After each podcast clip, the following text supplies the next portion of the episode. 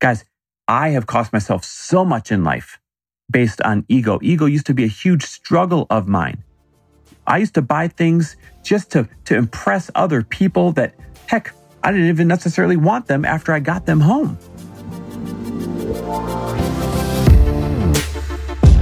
Welcome, everybody. This is For the Love of Money, where we are making you unapologetic about your pursuit of success by sharing the tools, tips, and stories of those who have already made it.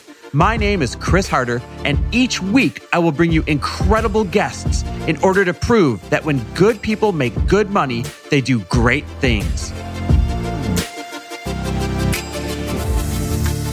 Hey, everybody, welcome back to another amazing episode of For the Love of Money. It is another Money Monday. And today, when we're talking about your money, we're going to be talking about the three financial traps to avoid.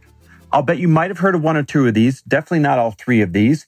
And I guarantee at some point in your life, maybe even right now, you have fallen victim or are falling victim to one of these three financial traps. Now, both Lori and I have found ourselves victim to all three of these financial traps in the past and have found ways to recognize them and then of course uh, break through them and that is my goal for you is i want to share them with you so that you can first recognize these three financial traps to avoid and then of course break through them. And i'll make sure that i give you ways to do both. Recognize it and break through it. So number one is this. You must stop trading easy money for big money now, listen, if your number one priority in life is just plain old fashioned security and consistency, then this one might not be for you. But if you're listening to this show, I'm guessing that is not necessarily you. I'm guessing you have some really big dreams, or you wouldn't be listening to a show that wants you to be more unapologetic about your pursuit of wealth, knowing that when you make good money, you're going to be able to do great things for others, right? And so it's time to stop trading easy money for big money. This is one of the most common ones I see. Matter of fact, here's kind of how I hear it all the time from a number of you uh, out there who are listeners.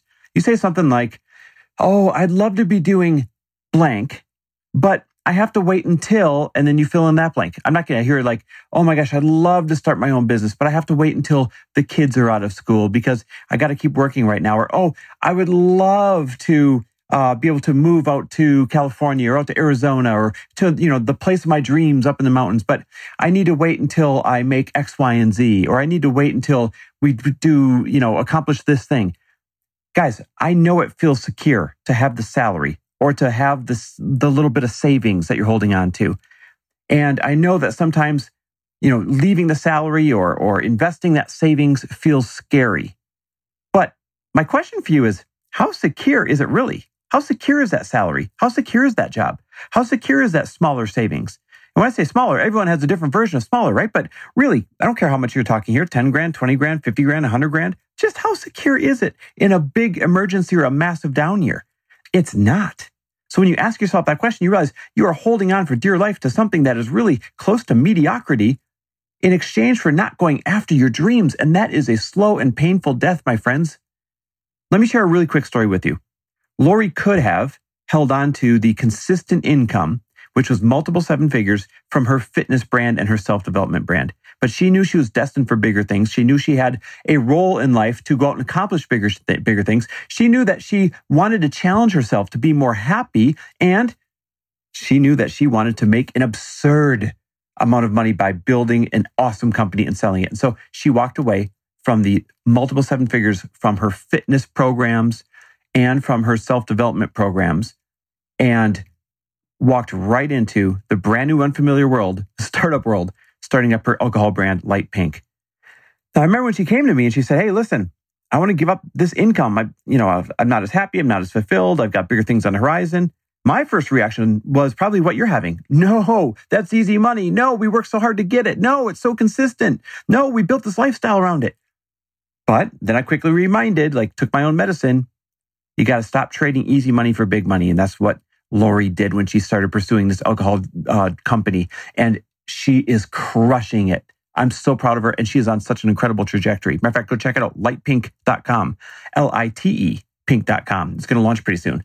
Anyhow, the reason I tell you the story is so that you can ask yourself if you're not happy or if you haven't been on track to hit your big dreams for the past three years, five years, 10 years, 20 years, whatever, then what's going to change if you don't take some risk?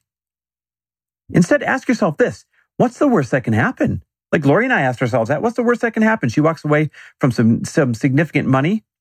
Well, either I make up some of that income or we start eating into a lot of our savings or we go absolutely belly up by starting this company and we have to start over. But what's the worst that can happen? We start over together, holding hands on our walks with our dog, which is one of the most important things, anyways. So when you ask yourself, what's the worst that can happen? You realize it's never as bad as your scary story building mind will make it out to be. So, financial trap number one to avoid stop trading easy money for big money. The second financial trap to avoid is this the up leveling trap. The up leveling trap. This one sneaks up on you, especially because you're doing the right thing when it does. Here's what I mean. We're taught, and I teach all the time, to keep up leveling your tribe. This doesn't mean replace people unless they're toxic. It means keep adding new up-leveled members to your tribe so that it lifts your financial expectations, your capabilities, people who have already been there, done that, people who are making more than you so that you start thinking bigger because you see it's actually possible.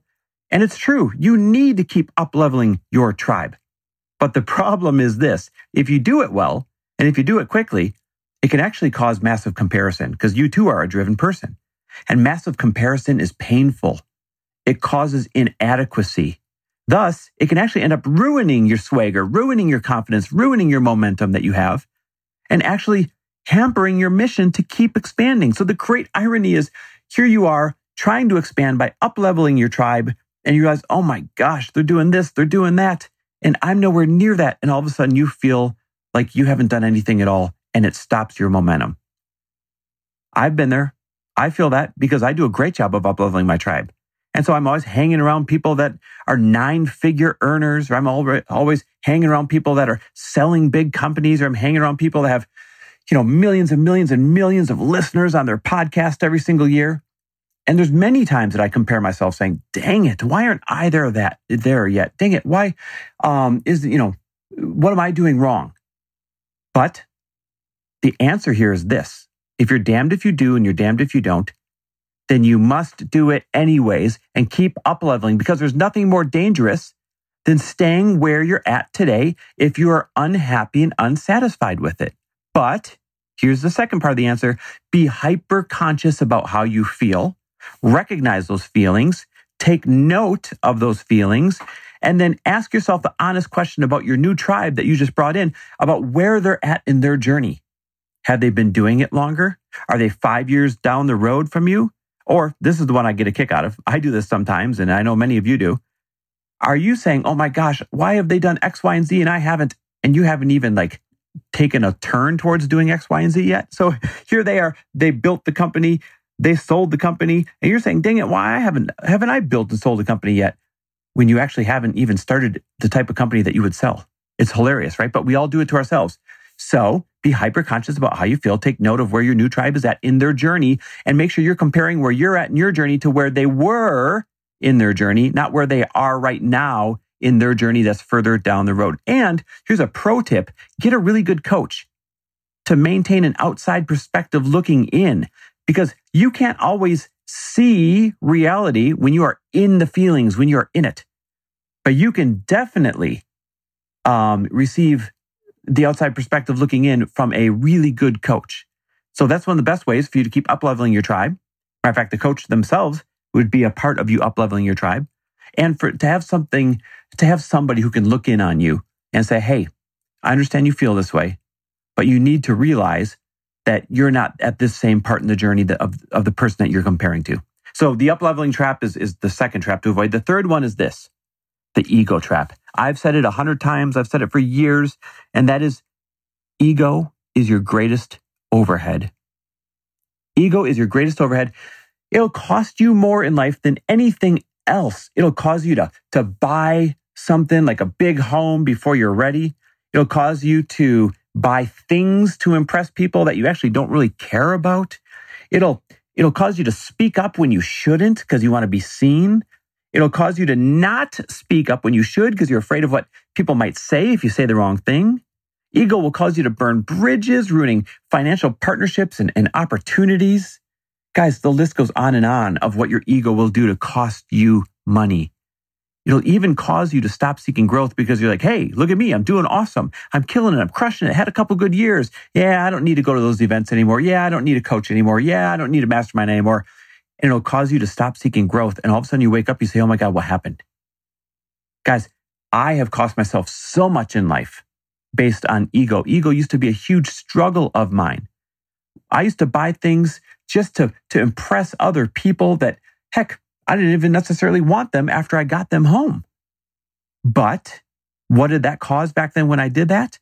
When good finance, like when good investment opportunities would come my way, I was not able to say yes to them, which kept me stuck. It was like a self-fulfilling, you know, prophecy operating from ego. It kept me stuck because even though I had great opportunities come my way, I couldn't afford to invest in them because I was spending money on dumb things before I was ready. So whether it's you speaking up when you shouldn't, or whether it's you buying things that you shouldn't, ego is your greatest overhead and it'll cost you more money than any traditionally bad financial decision ever will. Guys, those are the three financial traps to avoid trading easy money for big money, the up leveling trap of comparison, and the ego trap. Those three traps will sneak up on you and they will bite you before you even know it. But now that you're aware of them, you can assess yourself. Hey, am I falling victim to these, these things? And if I am, then you know what to do. If you love training like this, guys, I've got a lot more free training around money and your money mindset, what you should do with your money. Go grab it. It's free at fortheloveofmoney.com forward slash free. Again, fortheloveofmoney.com forward slash free. And in the meantime, you remember what they say. When good people like you make good money, they do great things. Avoid these traps. Let's build a great net worth together and let's get out there and do great things. Thanks for listening. Thanks for listening. And if you loved this episode and know of someone else who is as successful as they are generous, please pass them on to me. It would mean the world to me if you help me get this cause and this message out to as many listeners as I can. So please, if you liked what you heard, it goes a long way if you take 30 seconds and leave me a five star review and share this with your friends. I'll be forever grateful. And until the next episode, cheers to your success.